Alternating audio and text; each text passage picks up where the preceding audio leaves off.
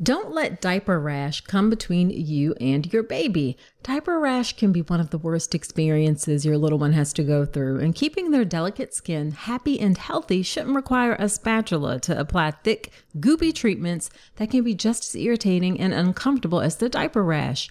Instead, try Dr. Mom Butt Balm. Dr. Mom Butt Balm is a pediatrician approved skin protectant, free of dyes, preservatives, and zinc oxide. It was developed by a mom who is also a doctor when she couldn't find any traditional products that worked for her baby's persistent diaper rash. Use just a small amount of Dr. Mom Butt Balm to help soothe your baby's skin and feel good about making the right choice. Nothing comes between you and your baby, not even diaper rash. Check out Dr. Mom Butt Balm, available on Amazon or Walmart.com.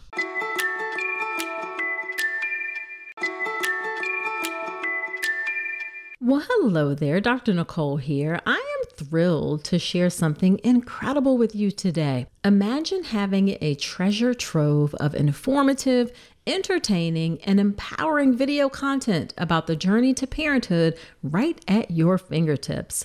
That's exactly what you get with Informed Pregnancy Plus. For less than 25 cents a day, you'll gain access to a vast subscription library filled with documentary films, web series, mind and body fitness programs, workshops, and courses covering fertility to parenting and everything in between. A few of my favorite titles are The Business of Being Born, Empowered Mama, Belly Dance for Birth, Ease into Sleep, The Afterbirth Plan, and The Core Connection. And here's the best part. For a limited time, you can gain full access absolutely free. Just visit informedpregnancy.tv to sign up. Get Informed Pregnancy Plus right now for your informed and empowered parenting journey, all from the comfort of your home. Visit informedpregnancy.tv. Again, that's informedpregnancy.tv. This is a little bit of a longer episode, but I mean it when I say that everyone needs to listen to this birth story episode. It encompasses so many of the problems within our US maternity system, but also highlights some of the really easy solutions.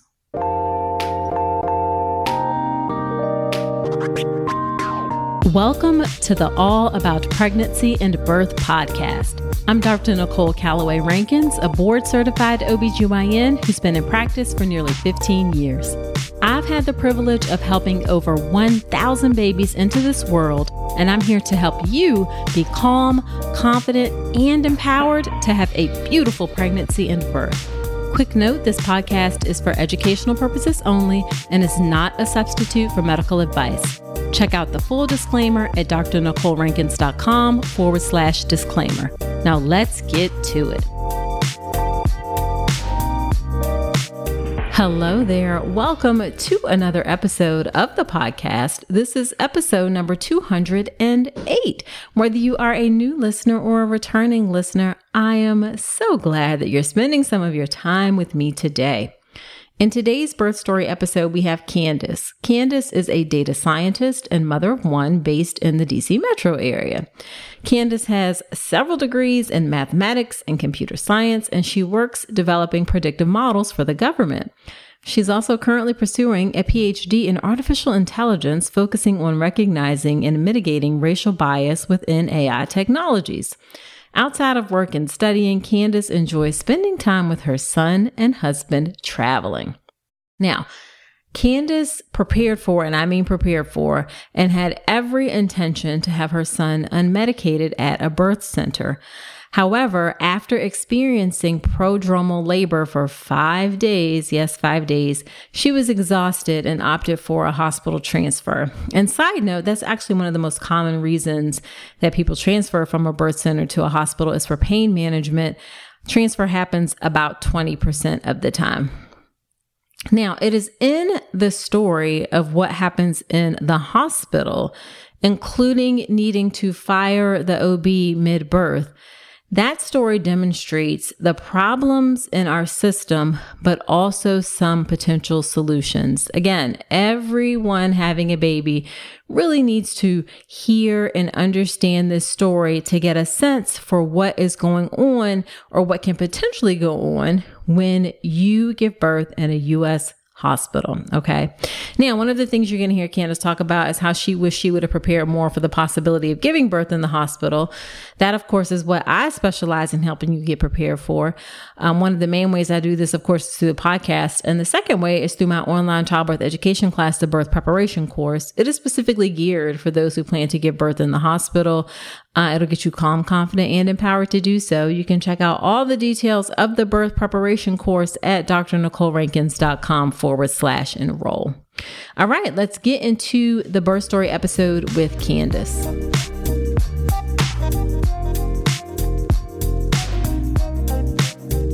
Thank you so much, Candace, for agreeing to come onto the podcast. I'm really excited to have you share your birth story about being transferred from a birth center to a hospital. Yeah, thanks for having me. I'm excited to be here. Yeah, so why don't you start off by telling us a bit about yourself and your family? Sure. So I'm Candace. I live in the DC area. I work full time as a data scientist supporting the government. I live with my husband Daniel, and we have a two year old son together, and his name is Javi, Javier. We have two dogs. We're dog family we're we're kind of like a culturally fused family. Me being black, my husband is Mexican, so everything we do in our life, everything we do in our household is very culturally like deliberate. right, right, so. right. I love it. Love it. Love it. So, why don't we start? You know, in order to understand the birth, we got to understand what the pregnancy and prenatal care was like. So, I guess my first question is what made you decide that you wanted to go with a birth center? Did you know that fairly early? What was your thought process around that? Yeah, I I actually it, it's it's hard to tell that story mm-hmm. without telling like the backstory. Sure. So because I'm a I'm a data nerd and I analyze numbers all day long, and that's how I mm-hmm. make a lot of my decisions mm-hmm. at work and in my personal life. I was listening, and I'm also like a podcast geek, and so I right. was listening to an audiobook by Tressie McMillan, okay. and it's called Thick and she it's a uh-huh. series of essays mm-hmm. and one of the essays is called dying to be competent and and in that essay she describes her experience with obstetric violence as a black woman and in it she um, she mentions th- that was the first time i had heard the statistic that black women in the united states are at an elevated have an elevated maternal mortality and morbidity rate right regardless of socioeconomical level. Right. And so that was a little bit jarring to me. Sure. And that came at a time where my husband and I knew we wanted to start trying to have a, a baby. Mm-hmm. And so I said, before we start trying, let me verify this this information right. first and see if that's true because right. that will that will steer the next set of decisions that we make about the pregnancy and about the birthing and all of that. Right. And so I did the research I validated what she said, and um, and then through that research, I looked at all of the different components and factors throughout prenatal care that women can choose or experience or whatever, to see what pieces created the best outcome for Black mothers. Mm-hmm.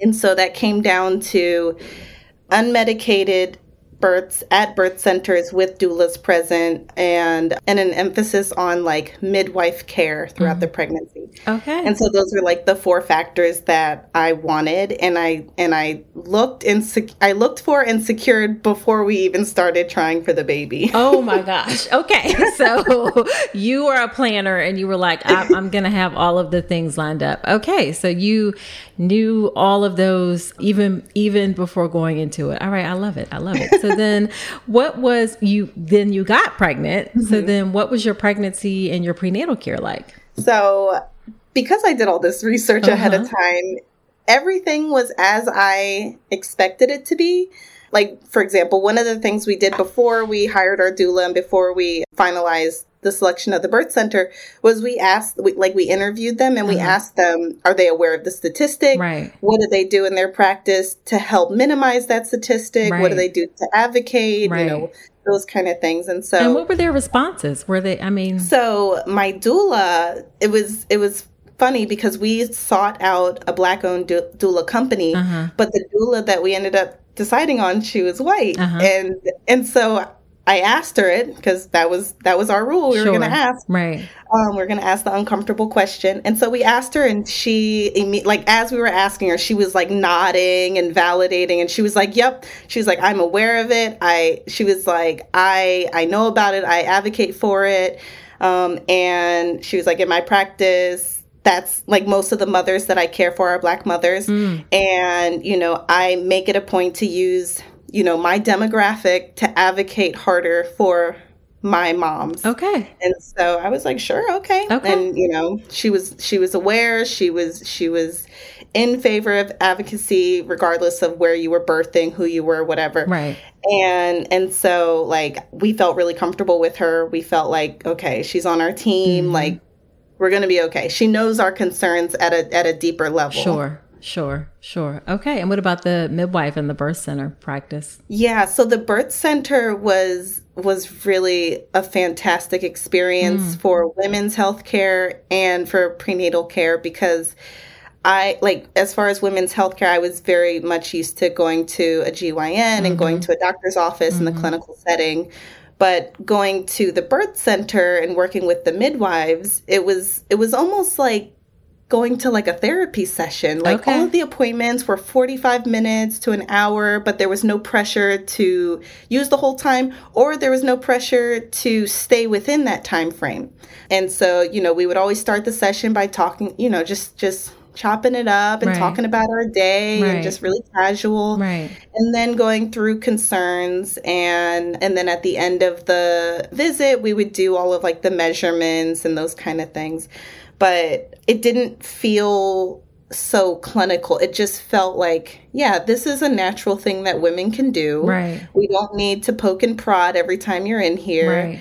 If and then like later into my pregnancy, I I had this body, you know, image thing and I stopped wanting to step on the scale mm-hmm. and they were like that's fine you don't have to step on the scale you're healthy like this is this is not you know the the be all end all metric sure you don't want to step on the scale don't right right right gotcha gotcha so that's interesting you said like even the things like the measurements that part was like towards the end like it wasn't it wasn't like you come in get on the table that's very different than, yeah, yeah. than traditional prenatal care. Okay, so overall, you felt like everything you were very happy. It sounds like with your prenatal care experience. Yes. Yeah. I felt like the emphasis on body autonomy and self advocating and all of that was like in the forefront. I felt like a person. Mm-hmm. I didn't mm-hmm. feel like just a, I didn't feel like a patient. I right. felt like I felt like this was really like the team of people that I'm going to be going through this, you know, life changing process with. Gotcha. It felt like a team. Gotcha, gotcha. And were the midwives black? So my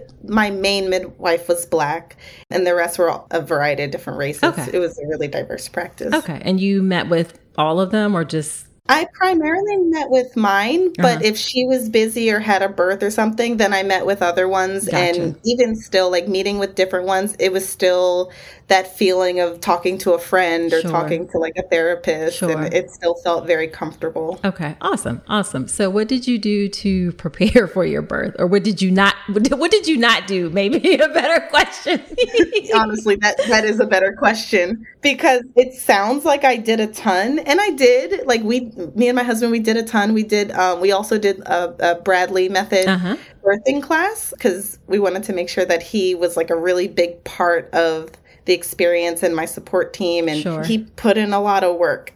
But something that I didn't do that I wish I had done is I was so driven by numbers and statistics and mm-hmm. this is the formula to have success. I didn't even consider complications or what happens if a hospital transfer is necessary, mm. what a C section entails. You know, I didn't research any of that. Okay. I only researched the pieces that would would make my winning combination. Gotcha. And so, well, once my birth story started to unfold, you know, there the holes in, in the in the planning started to show through. Gotcha, gotcha. Did the midwives that at any point during your care talk about what would happen if there was a hospital transfer? They talk through like if I needed, you know, what were common reasons that people ask for hospital transfers, and then what the what the logistical process is if there's a hospital transfer. So like you know you have they have hospitals they're partnered with and you know they make the call mm-hmm. and they mm-hmm. schedule blah blah blah so it was it was very like like a like a checklist it wasn't in depth it wasn't like this is how you should mentally prepare for for this if it has to got happen it, got it got yeah. it got it okay okay okay and then i guess I, just to clarify though mm-hmm. you so you did the bradley method class were there any other classes or books or things that you did listen to your podcast. I listen to tons of birthing podcasts. Uh-huh. I listen uh-huh. to yours religiously. I listen to what, pregnancy.com's weekly podcast. Oh, uh-huh. I think it was uh-huh. like pre-recorded and each uh-huh. week they tell yeah. you like the size of the baby right, and all of that. Right. Um, I listened to that. I, I, I listen to evidence-based birth maybe yeah or, mm-hmm. yeah yeah mm-hmm. Mm-hmm. the birth hour a lot of people listen to the birth hour birth stories on the birth did you not listen to that one i don't think i listened to that okay one. okay okay all right and then so you were you were ready you were prepared what are some things that you wanted for your birth oh my gosh i envisioned this very serene calm birth i i envisioned ha- you know being able to put some of the bradley method um, methodology into practice, mm-hmm. meditation, mm-hmm. deep breathing, relying on my partner. I my my vision was that I was going to give birth to my son in a birthing tub um, with nice soft music playing, right. and we hired a birth photographer, and it was just going to be you know the the thing that I had envisioned, kind of like when you plan your wedding. You sure. know, you know exactly what it's going to look right, like in the end. Right, that, right. That's what I had going on in my head. Got it. Expecting parents who are looking for great nursery decor, this message is for you. As you prepare for the beautiful journey ahead, let Home Threads be your partner in creating a serene nest for your growing family. At homethreads.com, explore a collection designed for comfort and style during this special time. From cozy nursery essentials to soothing rocking chairs, Home Threads has everything to create the perfect home for your little one and always at the best value. If you like unique items, then you definitely need to check out Home Threads. We got a silver picture frame from Home Threads that is absolutely beautiful. It's one of those timeless, classic items that will last for years to come and it fits in any space in your home. Be sure to visit homethreads.com forward slash Dr. Nicole today and receive a code for 15% off your first order. Home Threads, love where you live. Okay, so then let's talk about how things unfolded for you. Okay.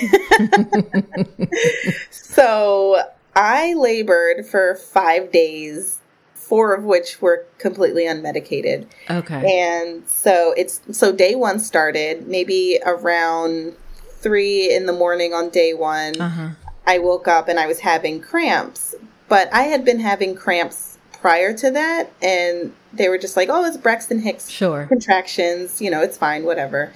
And so I woke up and they were a little bit more intense and so I, I went to the bathroom and I noticed what I thought was my mucus plug. And I was like, oh, maybe today's the day. Right.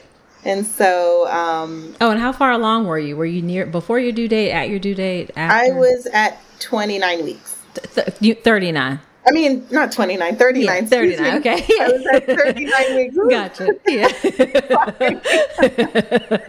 gotcha. Okay. Okay. Okay. So that was day one. Yeah. So that was day one. So I was able to go back to sleep and then mm-hmm. I had contractions throughout the day. They were like 20 minutes apart for most of the day. And then into the evening, they started to pick up and they started to become more intense.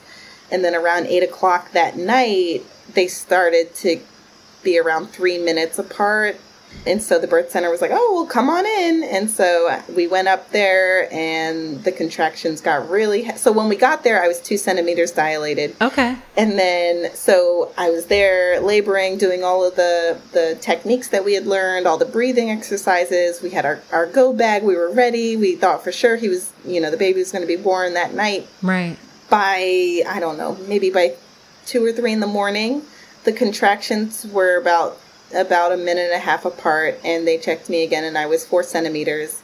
And then by seven ish in the morning, everything stopped. Okay. Like, just completely stopped. Okay. And they were like, oh, you know, that's okay. Maybe your body's tired. Sometimes this happens. Mm-hmm. You know what you should do? You should just go home, rest, and, you know, your contractions will start up again at some point, and then right. we'll have a baby. Right. And I, said, okay. So it, it's day, it, that was day one, and so I was kind of like okay with it because I was really tired. So I was like, sure. okay, this is a nice break. You know, we'll just right. have them tomorrow. Right. So then day two starts, and it's more of the same. It's kind of like a carbon copy of day one. So, you know, going into day three, I'm a little frustrated. Mm-hmm. Um, so my midwife, I'm not midwife, my doula comes over to the house once my contractions start up again. And she's like, We're going to do some exercises and some stretches that will hopefully help the baby's head put more pressure on your cervix. Okay. Because at this point, I still hadn't dilated past four centimeters. Okay. And so we did all kinds of different stretches and and positions, and some of them were really uncomfortable, and um, with the hope that that would happen. And it did feel like his head had dropped down a little bit. Right. So then, you know, contractions pick up even more. We go to the birth center. I'm at the birth center doing curb walking and doing bouncing the on the things, yoga ball right. and and just trying to get this baby going. Right. And you know, the same thing happened. About 8 hours later, completely stalled out. I was in tears. I'm like, what is going on? Right. I feel like I'm doing all the things right. that I'm supposed to doing. Right. It's not working. So then day four comes and we labor, I labor most of the time at the house. Okay. In the middle of the night, um, leading into day 4 uh-huh. my contractions start and they're really strong. But I knew that this was probably going to stop at some point. So my husband, we were sleeping in our room and I was like, I need him to sleep, and I'm not going to call my doula because I need her to sleep too because we've been at this for three and a half days. Right. And so I'm like, I'll just go into the other room. I know how to manage my pain and and breathe through it. I'm gonna go and labor in, in our guest room, and you know it'll probably stop by the morning. And right. so so I was able to get through that. By the morning, they slowed down, and then um, again later in the evening they started up again or later in the afternoon excuse uh-huh, me they started uh-huh. up again so we went to the birth center and again we're hoping we're like this time has to be it right. like it's day four i have to have dilated past four centimeters because right. they're really strong and they're starting to like like creep their way into my back and mm-hmm. into my butt. I don't I don't know. Yeah, no, yeah, yeah, yeah.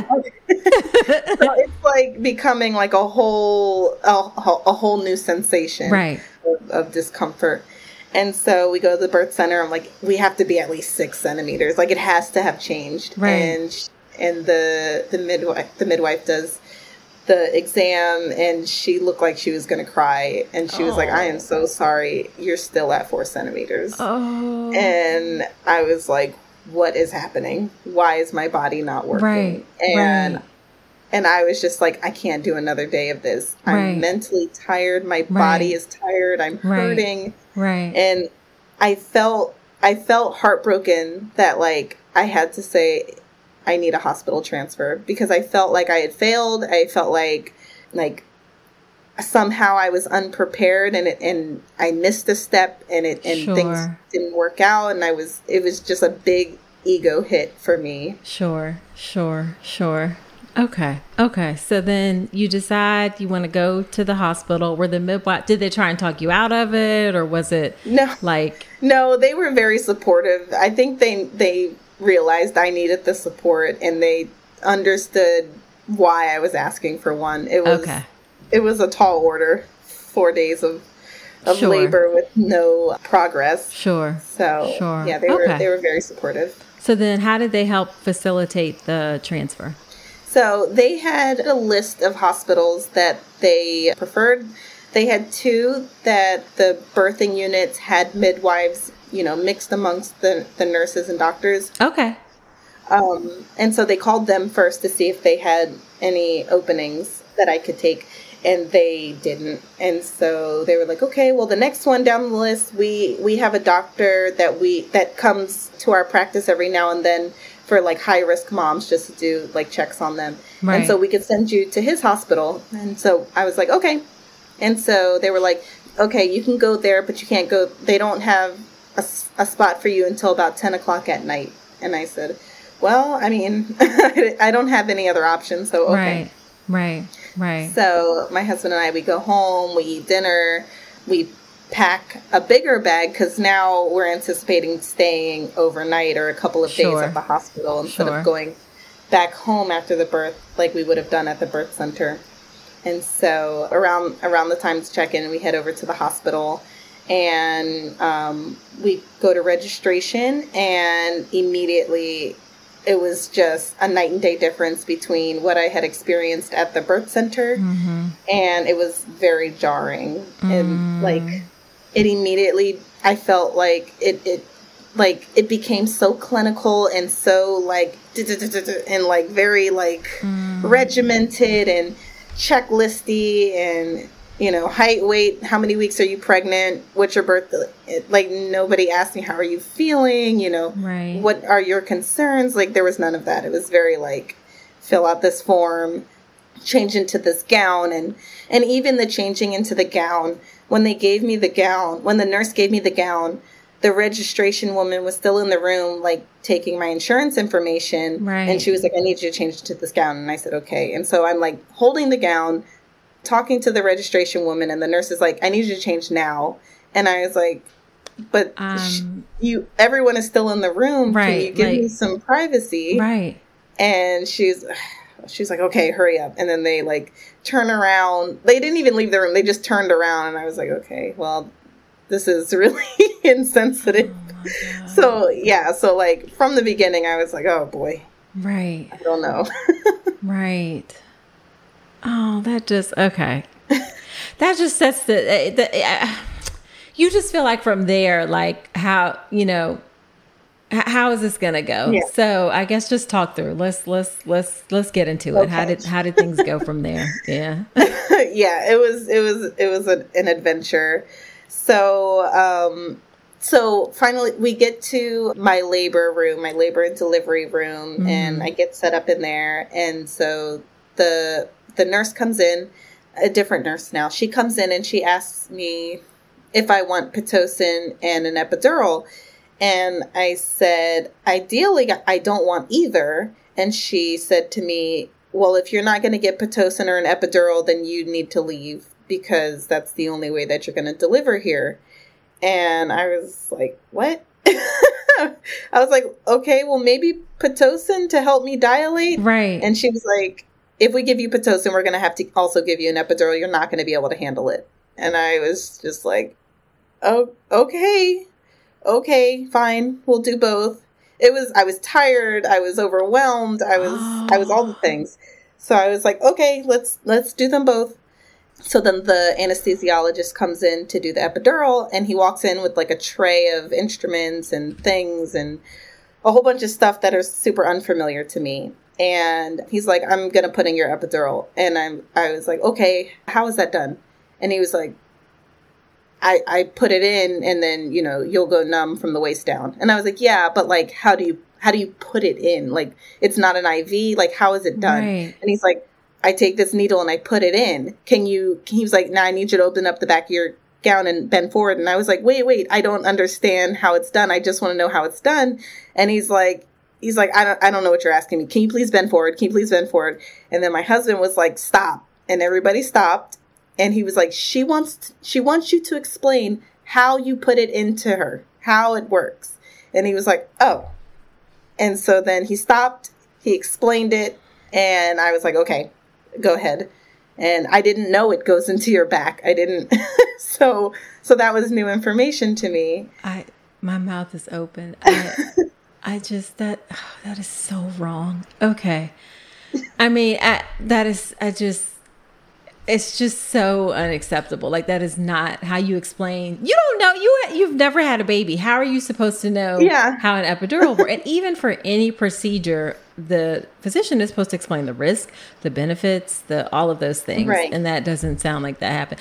How I mean, how did you feel? Were you scared to have this person I put was this needle? terrified. Okay. I was terrified. Okay. I I felt like I, I felt like how Tressie McMillan probably felt when when I was reading her essay. Right. That like I am a highly educated, you know, middle class woman. I have great health insurance. I, you know, whatever. Why am I being treated like I'm an idiot? Right. Why am I being treated like I'm a burden? I'm not a burden, but I'm being made to feel like that just because I asked how something is done Right. and I, it made me feel like, like, like there's this, there's this like social mindset construct that you, that people generally blindly will trust people in uniforms or people with, you know, mm-hmm.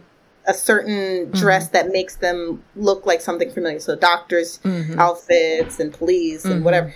And so that like intrinsic trust, I Mhm. guess, or intrinsic obedience Yeah. even Uh, yeah. Yeah. is yeah. probably what some of the people in that hospital are, were used to and weren't used to people asking and wanting inform wanting informed consent. Sure. And so that was off-putting to them or maybe Right. they felt like I was challenging them, but I, I truly wasn't. I was I was it was I was new to the game. I, I- I just want you to explain what you're doing to me. Yeah. Like that's not, you're not asking a, a, a lot. You're, th- th- I mean, this is the bare minimum actually of what is supposed to happen that you get explained, you know, they explain to you what happens during a procedure. Okay. So did the epidural, at least the placement go well and was it, did it work? Yeah, that went well. Okay. As soon as it kicked in, I was like on cloud nine. I felt so much better. Okay. Well, that's good. yeah, that was, that piece went well. okay. Okay. Okay. So then what happened with the rest of your labor? So I was able to fall asleep pretty soon after the epidural and the and the pitocin kicked in, and so I slept for maybe three or four hours, and Okay. then the nurse woke me up and and told me that my contractions were super close together, and I was like, oh, I didn't even realize I was having them. Right. And she was like, yeah, I'm tracking them on this thing, and she was like. Since your water's not broken, I'm going to break your water. And I was like, oh, okay. How's that done? Right. and she was in the room for the epidural so she was like let me just tell this girl how it's done Right. so she explained how you know you know how the different ways you can break someone's water and what she Uh-huh. was going to do uh-huh. And she did that and it was a wild sensation it is weird because it's like something is coming out of your body and you have no control Mhm. over it. It's like, yeah, it's, like just, it's lot. very, it's a very odd, yeah, Yeah. it's a very odd sensation. Did she, it sounds like she presented it as like, this is what is going to happen Mm-hmm. and not as an option. yeah Is that, yeah it was very much like okay the next thing in this in this saga is i break your water right, and there's no left or right it's straight through right. Okay. so i i was like okay i guess that's what we're doing right, right. Okay.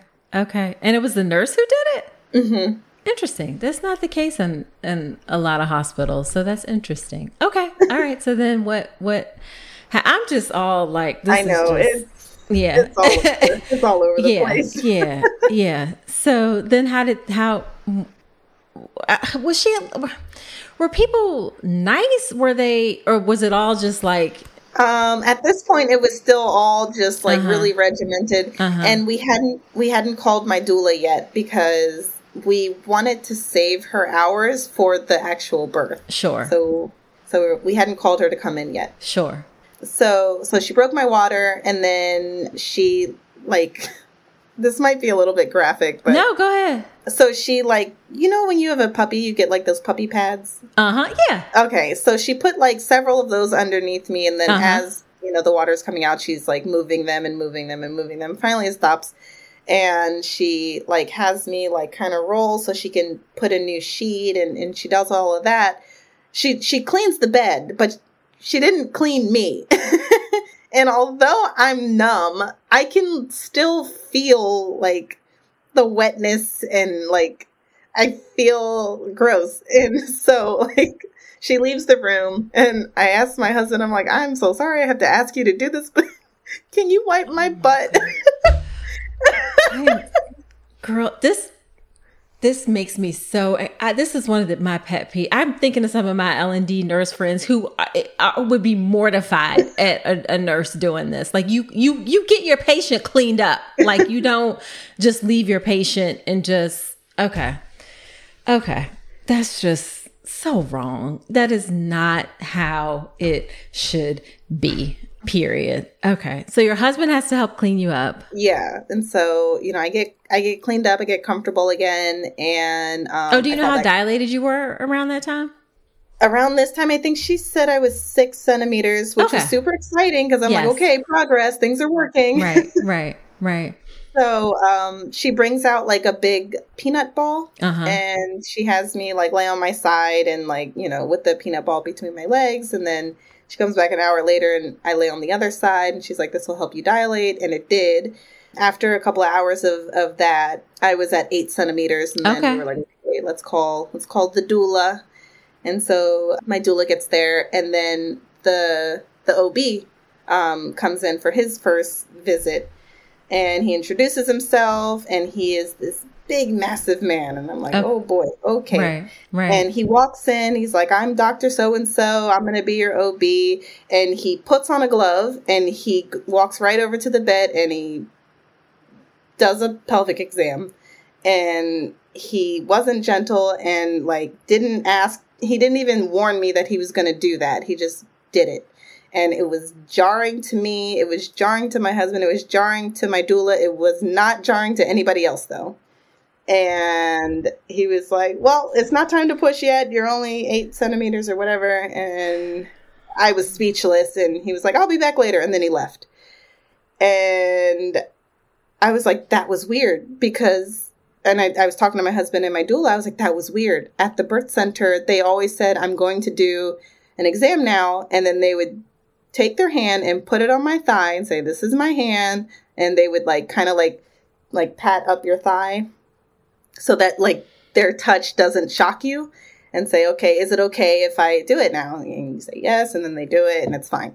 But there was none of that. It was just like boom, and I, I, I had no words to describe how I felt. I, I felt inhuman, and so this is so. I just, I mean, I'm like almost like in tears. This is so awful, and yeah. The part about it that is so like heartbreak. I mean, it's just heartbreaking all around, but like this is a common culture problem in obstetrics. He he he probably thought he was doing nothing wrong because that is what he's always done and that is how he always does it and we don't as a specialty start to real you know realize we have a human being in front of us. Mm-hmm. I mean even I like I've I was never I've never been like that aggressive or anything like that. Before I'll be honest, for a while it didn't occur to me early in my practice that we're so you sh- you need to stop and ask someone before you put your fingers in their vagina for God's sakes. like this is not like yeah. you know like why are we not? This isn't hard. Like why why do we not think about these sort of things? So yeah. uh, so then how did you feel after that? What, what what did you decide to do or how approach things after that? So so after that, I was like, well, maybe, you know, I, I was shocked. So I sure. was trying to rationalize it in my head. And I was like, this is, I mean, the nurses here and the staff here, when they told me who my doctor was, they were like, oh, he's great. Everyone loves him. He's super friendly. And I'm like, maybe he was in a rush. Maybe right. that's not normally how he does things. Right. So he comes in again a little later and he does the same thing again. And so at this point, so prior to him doing the exams.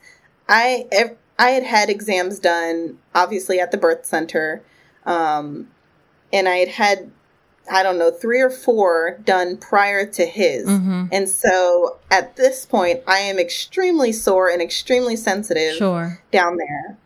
Um, so he comes in again and he does it again. He does the same thing, does the exam, and after he does the exam, he goes, "Well." You're not progressing and I see this a lot and and you're you're going to fail at pushing so we should probably just get ready for a C-section. And I was like what like how, how are you saying this? Like explain this to me. Why am why are you telling me i'm gonna fail? Like i huh? Right. And it was just like he was like nope i see this a lot. This isn't gonna work. And very like matter of fact very upsetting and and and so i was like no and so my my doula at this point comes in and she's like well, you know, let's let's give it a little bit more time and you, you know see if you die because I was at nine centimeters at that point, okay. and she's like, "You're almost there. Let's give it a little more time." Um, I'm sure if we do some more um, like position changes, we can get the pressure down and we can get to ten. Just you know, give her a chance.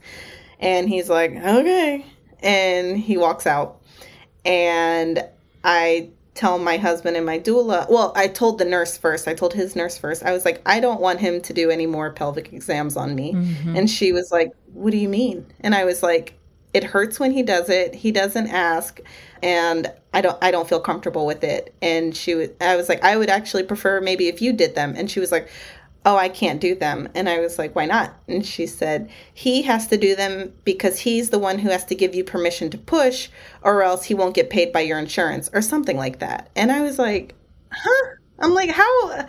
How is he going to give me permission to push? That what? and so I was like, okay. And so I turned from her, and now I'm facing my husband, and I'm like, I don't want him to touch me anymore. I don't care what that means for insurance he needs not touch me. I don't care who they bring in to do the if if it, if a pelvic exam is needed, but it can't be him. And so my husband's like, "Okay, I'll fire him." And I was like, "Okay." Cuz I had I had I prior to this, mm-hmm. I had read a thing um, or maybe I listened to a podcast mm-hmm. and found out that you can fire your doctor. You, if, you might. I've had it in a couple episodes. yes, yes. Mm-hmm.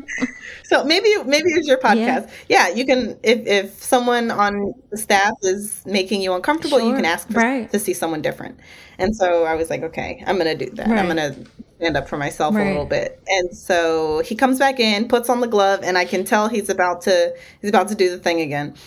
And so my husband's like, uh, can I talk to you outside, doctor? And he's like, sure. And so they go into the hallway, and my husband tells him, I, I couldn't hear them, but my husband told me what he said. Right. But he tells him, Candace is uncomfortable with you touching her. So we're going to ask for a new OB to, to do her care. And he was like, what? And he was like, what did you not understand? And he's like, he's like, what do you mean she doesn't want me to touch her? and he's and my husband's like she's not comfortable with you touching her. We want a new doctor. Right. And he's like fine. And so he like leaves we get assigned another doctor. And that doctor ended up being fantastic. She ended up being like a breath of fresh air. Prior to being at that hospital she had worked at a birth center ah. amongst midwives so it was like finally, light at the end of the tunnel. So she comes in. I think my doula and my husband kind of briefed her before she came in to talk to me, like what was going on, why I was there, why we fired the doctor. So she came in, she sat down next to me, and she introduced herself and she said, she told me her background and how her care is different than that guy's care and, you know, whatever whatever would make me comfortable she's willing to do and I told her I cannot tolerate any more pelvic exams. And she was like, she was like, I, you know, she validated me. I hear you. She's like, I need to do just one. I just need to do one and then I won't do any more, I promise. And so I was like, okay. But she did the she did the same thing they did at the birth center. You know, I'm going to do an exam now. Here's my hand. Pat pat pat. May I perform it now?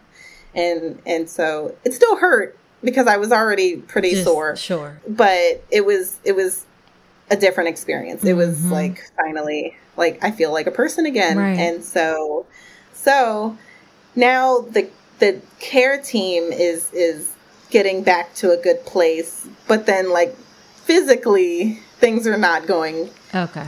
Th- things are not going to plan. Okay. So I I can't remember what they called it but my cervix was swollen yeah. on one side. Mm-hmm. Maybe an anterior lip, yes. sometimes we call it. Mm-hmm. Yeah, an, an mm-hmm. anterior lip. So that side wasn't going to stretch anymore. Mm-hmm. It wasn't going to expand anymore. Mm-hmm. And so they were like, you're like nine and a half. You can push, but it might, it might, you know, take a while. It might be difficult, whatever. So th- she gave me permission to push. We started pushing. I, I changed positions so many times mm-hmm. and I was pushing for about three and a half hours. Oh, wow. Okay. And the baby did not, like, you, my husband said he could see the top of his head, but he did not come out of the cervix the entire time. Okay. And the more I pushed, the more inflamed my cervix got okay. and the more pain I got. And I didn't realize that, like, epidurals are kind of like gravity based. So if if you're like ele- if you're elevated like on your hands and knees or something all of the numbing will go to the lowest part and so it felt like the epidural was like in my shins and in my feet and not where i needed it gotcha. so the pain level spiked it was just okay it was it was awful okay. and so i asked i was like can i please have some something some kind of pain right. medicine can i have right. something and so they i don't know what they gave me they gave me something and it didn't help with the pain, but it made me like really woozy mm-hmm. and spaced out. Yes, maybe and, fentanyl. Okay. Yeah. So mm-hmm. I I felt like, oh, whatever. Like I felt very whatever. Uh-huh. I could still feel the pain, sure. but I didn't care so much. Yeah. Mm-hmm. So then that's when the pain really like shifted. Okay. And then this is going to sound really graphic, but I don't know how else to describe yeah. it. I felt like I was sitting on a, a railroad spike. Oh my god. Oh, yeah. Okay. Yeah, it was like a really sharp pain, okay. like in my butt. Right. And it was it was too much. Okay. It was it was way too much. And I turned to my doula and I was like, I'm done. I was like, I want I want a C section. And she was like, No, you can do. It. And I was like, No, no, no, no, no. You, like I'm not, not hearing what I'm saying. I'm like, No, no, I don't. That's not what I need. Right? I don't need a cheerleader right now. Like I'm telling you, this is. I'm done with this. Right. Like I can't. Right. Like it's okay. Right. I've, I've, I've come to terms. This is, this isn't it. Right. This isn't how I have my son. Right. I was like, I want a C section. I got to be done with this. and so she was like, okay. Hey, so you made it this far in the episode, and I'm thinking it's because you enjoyed this podcast. Well, if that's the case, then I have a favor to ask. Creating and producing the All About Pregnancy and Birth podcast has been one of the greatest joys of my life. I'm so grateful to have each and every one of you on this journey with me. Your support and engagement means the world to me, and it's what helps keep this podcast going. But here's the thing Producing a podcast involves time, effort, and resources from recording equipment to an editor, hosting fees, coordinating guests, countless hours spent researching and crafting content. It all adds up. And that's where I could use your support. I've never wanted to turn all about pregnancy and birth into a paywall.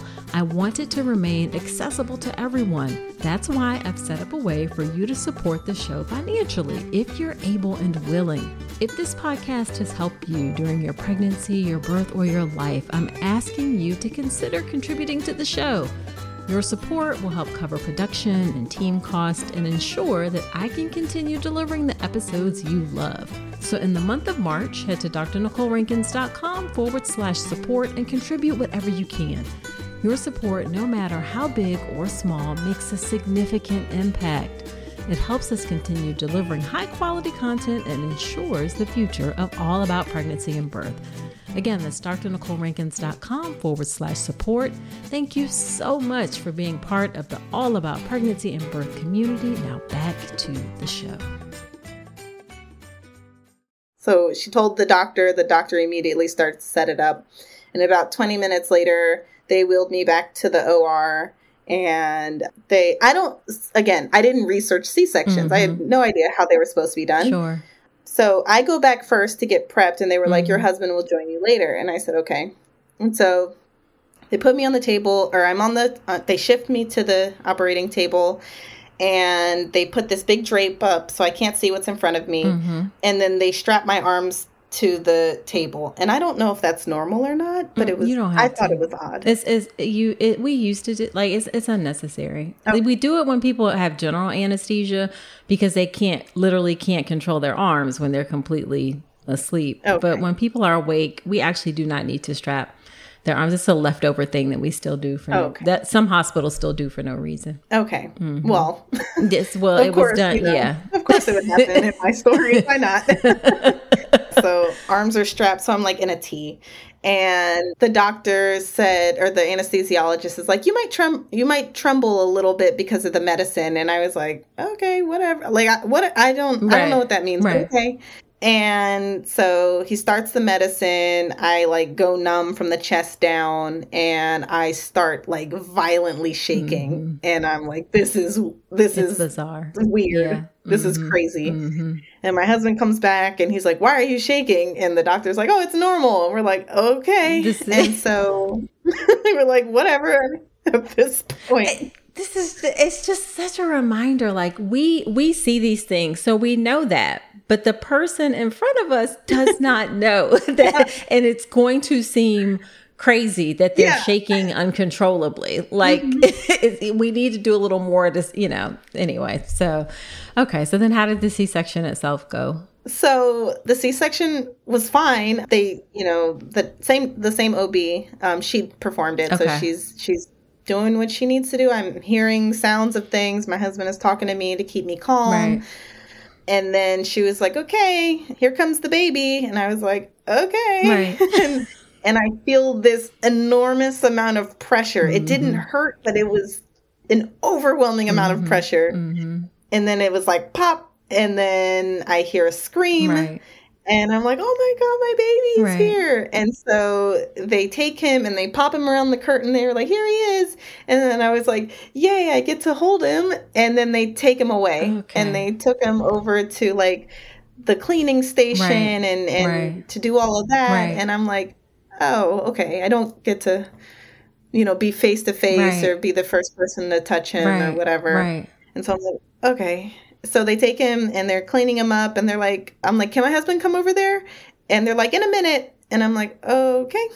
And so eventually they're like, okay, come on over, dad. And so he goes over, he cuts the umbilical cord, he gets to hold Javi. And I'm like, can I hold him? And they're like, you can't hold him until you leave here, until you leave the operating room. And I'm like, okay. And so they finish closing me up and, you know, taking me off the medicine. They wheel me back to the laboring room hmm and sit me up. And then they bring, and then my husband brings Javi over to me. And that's the first time I held him. Right.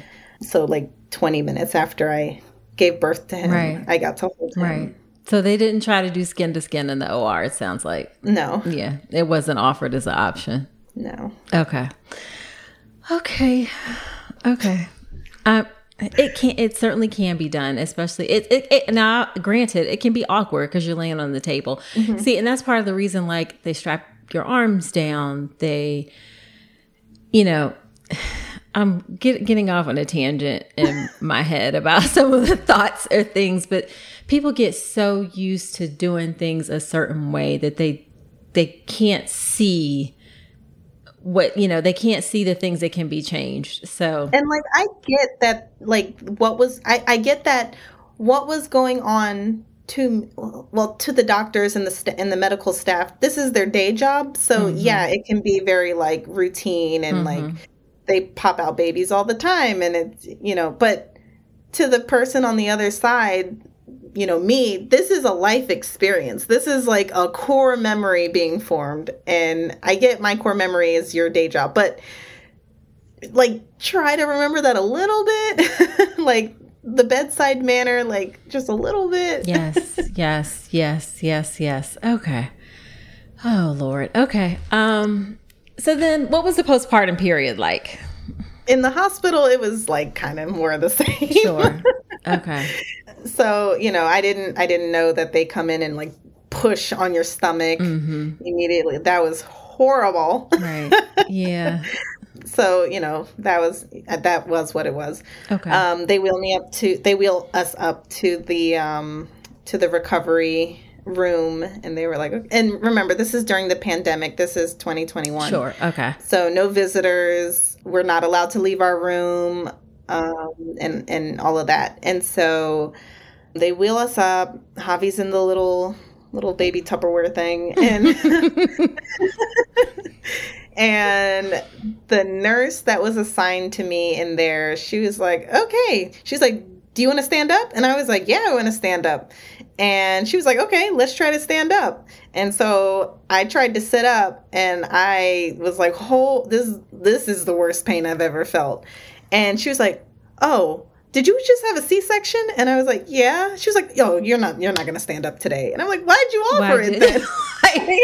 Ma'am, I need you to read my chart before you come in the room, please. I was like, "What?" right. Oh my goodness. She was like, "Oh, why didn't you say so?" I'm like, "Are you serious?" that- shouldn't you know that? Like, okay. Yeah. Okay. So I'm like, okay, no standing up. Right. And again, didn't prepare for what recovery after a Mhm. section entails, but that Mhm. was that was a beast in itself. But um so, you know, continuing the thing that we had started of of informed consent and advocating. And so the next morning, a pediatrician comes in and he walks he's like i'm, I'm going to be your son's pre- pediatrician blah blah and he walks over and he goes to pick up javi and i'm like what are you doing Right. and he was like i'm going to check him out and i was like what does check him out mean right. and he's like i'm going to perform the exam. I was like but what does the exam like what are you going to do? Right. and he was like i don't understand. I'm like are you going to weigh him? Are you going to take his temperature? Are you going Right. to check his heart? Like what are you what are you doing? And he was like oh. And then he named all the things. Sure. and and then so that so after that visit anytime he came in he would announce himself tell me what he was going to do and then do it. Yes. and so he was like okay. Yeah. so and then like the rest of the care. Maybe they wrote it on my chart. I don't know. But everyone started to do that after that. And then you know things started going smoothly. And so now it's like day two after the c-section. Uh huh. and I still haven't like like I've I've now learned to to like figure out how to pull myself to a sitting position Right. and enough to like shuffle to the bathroom. But that was like kind of all on my own and I was I had asked the nurse I was like is like someone maybe from like physical therapy or something going to show me how to walk again or how to move around after having a C-section and the nurse said, "Oh yeah, they usually come in right before you discharge." And I thought that seems late. I feel like that should be maybe towards the the beginning of the care. Right. So so day 3 comes and we're we're preparing to discharge from the hospital and I think the last appointment was like physical therapy to show me how to to show me the stuff that I had pretty much already figured right. out. Right. Right. Yeah, and so then after we left the hospital, um, I wanted to make an appointment with at the birth center with the care team there, and it was a little bit upsetting because they were like, "Okay, we usually do two visits with with mom after the baby is born, but since you did a hospital transfer." All of your additional care has to be through the hospital. Oh. And so I was like, Ugh, this Okay. sucks. right. Right. Right. So I, I did my follow ups on the C section at the hospital. And, Okay. you know, that was, I don't know, that was Sure. pretty routine. Right. Okay. And did you breastfeed? No, uh, we exclusively formula fed. Okay. Okay. Mm-hmm. Okay. And then did you see the doctor who had done the C section or did you see other? I saw, I don't, I don't even remember her name, but it was a different doctor. Okay, Each time I went yeah. for the two follow ups I did at the hospital, it was, they were different doctors. Okay. I'm surprised the birth center didn't see you at least once afterwards. That is a little bit um uh, yeah, I'm just I'm just surprised they didn't see you at least once afterwards. Yeah, I thought so too. Right. I thought, right. you know, at least just to catch up and see the baby. Yeah. right, right, right, I right. did end up taking him up there to see for them to see him, but yeah. Gotcha. Gotcha. So, I guess as we wrap up, how how do you feel overall about the experience? So if you were to ask me this like 3 months afterwards, I mm-hmm. was I was I was in full on postpartum depression. I was Mm. really disappointed in myself. I Sure. I, I hated how my birth experience turned out. Sure. Like it was like it was just like a really really bad memory, really upsetting memory. Mhm. My husband like he even like had nightmares about seeing me in that much pain and going through And right. I, I feel like that's also a thing that, you know, we don't really consider is the Agree. effects Mhm. of these things Yeah. on on the birthing partners. Yeah. But Yeah. you know, he definitely had his own mental struggles with that one. hmm But it it took a lot of processing to accept what happened and you know make sense of it and Right. and see the light in it and see like you know we did everything that we could have done and, and everything that we could have done that we ended up doing we did well like i Sure. labored for four days unmedicated Yeah. that's that's a feat Uh, yeah, absolutely. absolutely. Absolutely. Did you did you seek any professional help to help process things? Yeah, Okay. I definitely did. I Okay. um I saw a therapist who specialized in postpartum depression. Oh, okay. And you know, I, I met with her twice a week in the beginning and then we phased back to once a week and then every Okay. two weeks as Okay. things Oh, twice a week. Okay. Yeah, I was I was I was Gotcha. I don't know. It was it was a weird it was a weird adjustment period. I don't know if it was because my son came from a C-section, but Mhm. there were moments in the first 3 months where he could have been anyone's baby. Like Mm. it didn't click with me that he was mine. Like Mm. I just I, I almost felt like I was babysitting. right. I don't feel like I I like that mom closeness like clicked in until maybe around six months and then i hmm. was like oh yeah this is this is me this, this, is, is, I, mine this I, I grew this human. Yeah. Yes. it was weird i'm like where did this baby come from Right, Like, right. this guy was in here right. Right. Okay. And then what is the one piece of advice that you would give to people who are preparing to give birth? I think I have a guess for what it is, but let me see what you say. prepare for the unexpected no, I knew it. Yeah. That's what I figured. Yes. at least have an idea of, Uh-huh. of you know well i mean you may not know about like prodromal labor is that what it's called Mhm, where your mhm. labor starts and stuff. you may not know about that but like Sure. You know, you should look into, you know, what happens in a C-section mm-hmm. or what happens with how an epidural is put. Even if you don't plan on having that, you know, just Sure. knowing that Right. Right. would have right. made things, I think, maybe a little bit less stressful for me. Gotcha. Gotcha. And also to advocate for yourself. One thousand percent. Yeah, one thousand percent. So, where can women connect with you? You can say nowhere if you want. Um, I'm on Instagram. okay. okay. Um, Yeah, my Instagram is Uh-huh. Candace Brown Seven. Okay. Candace spelled A C E. All right. Well, we will put that in the show notes. Well, Candace, thank you so much for agreeing to come on to the podcast. Your story just unfortunately highlights so many of the problems in our traditional hospital system, but also I think shows how it doesn't have to be that mm-hmm. way. Like there's, it, it just doesn't have to be. So thank you so much for sharing. I appreciate it. Yeah, I, I appreciate you giving me space to share. I know it's a it's a heavy story and you know, I don't want to trauma dump on anyone, but it does feel good to share that story. And I do want to mention that I I know that this is, you know, my story is not what what is to be expected out of a pregnancy and out of a delivery. So I don't I don't want to like scare anybody off, but you know, being prepared. Sure. But we have to be honest about the reality of what people Yeah. are experiencing. You know, if we don't know it, then we can't do better.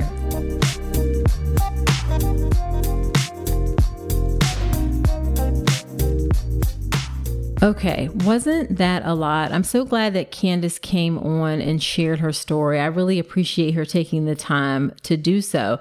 Again, it just highlights some of the major issues that can happen in our system. Now, you know, after every episode, when I have a guest on, I do something called Dr. Nicole's Notes, where I talk about my top takeaways from the conversation. Here are my Dr. Nicole's notes from my conversation with Candace. Two of them are quick, one of them is a little bit longer. One, I want to say that how she talked about labor starting, stopping, start, starting, stopping for a number of days, that is not uncommon. So definitely be prepared for the possibility that that can happen. I'm not going to say like it happens to most people, but it certainly is a possibility that that sort of prodromal labor can last for hours, days, sometimes even weeks. Okay. Number two, I want to reiterate the importance of preparing for possible things that could come, not just in a hospital birth, but in birth in general. That is one of the things that I focus on in the birth preparation course. I have a whole module section on preparing for possibilities. So definitely check that out. The birth preparation course is my online childbirth education class. You can learn all the details at drnicolerankins.com forward slash enroll. And then the thing that I want to spend the most time on in my Dr. Nicole's notes is the culture problem that we have with obstetrics in the US. And by culture problem, I mean a culture of not explaining things appropriately to patients, a culture of this assumed deference to authority, that business like approach to medicine and like checklist and doing all the things, doing things like a vaginal exam without explicit consent.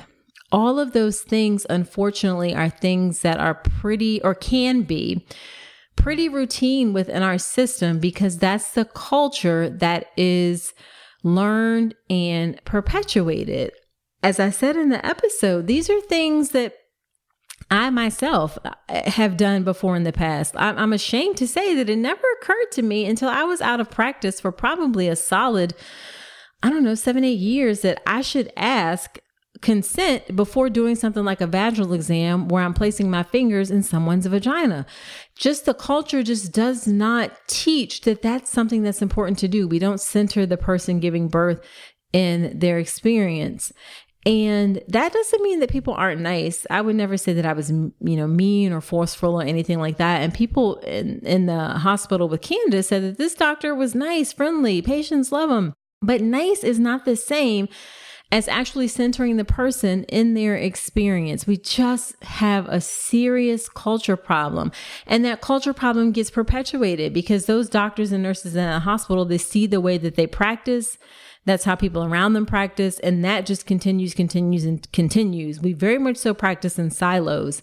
That is so much of why what my work is about expanding those silos and expanding people's um, awareness of the ability to approach medicine a different way. That's what I do a lot on my professional facing social media, like LinkedIn and Twitter, that kind of thing, of, of, of demonstrating that there's a different way that we can practice. And I also want to say that these problems exist for all people giving birth, but they are most certainly amplified for Black women and other people from marginalized communities. And in Candace's case, her education did not protect her. It didn't matter that she had degrees in math, computer science, she's working on a PhD. None of that protected her. None of that mattered when she showed up. And that is an experience that all people can face, but it is most certainly amplified for Black women. And it's not always easy to speak up in these situations, right? You're in a vulnerable position. You may be in pain. You don't want to be labeled as difficult because that can have some consequences, or you worry that it may have consequences on your care. And that's why a couple of things are really important about approaching these situations. Ideally, you want to know ahead of time as best you can that you're not in that type of situation. So you want to prepare yourself, ask questions during the prenatal period. But in the moment of birth, you absolutely need to have an advocate with you who can communicate on your behalf if need be. This is just a must. The reality is this is a must. You need somebody who feels comfortable speaking up for you on your behalf.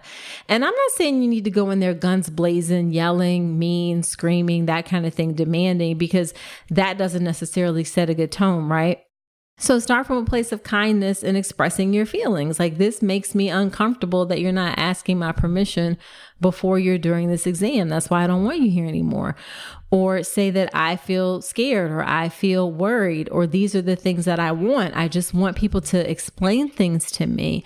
I want people to ask me before they do things. Those are not things that are too much to ask. You can even relate it to like if your wife, your sister, your mother, your friend was giving birth, you know, when you want them to be able to have these things too. Okay. So those things are absolutely crucial.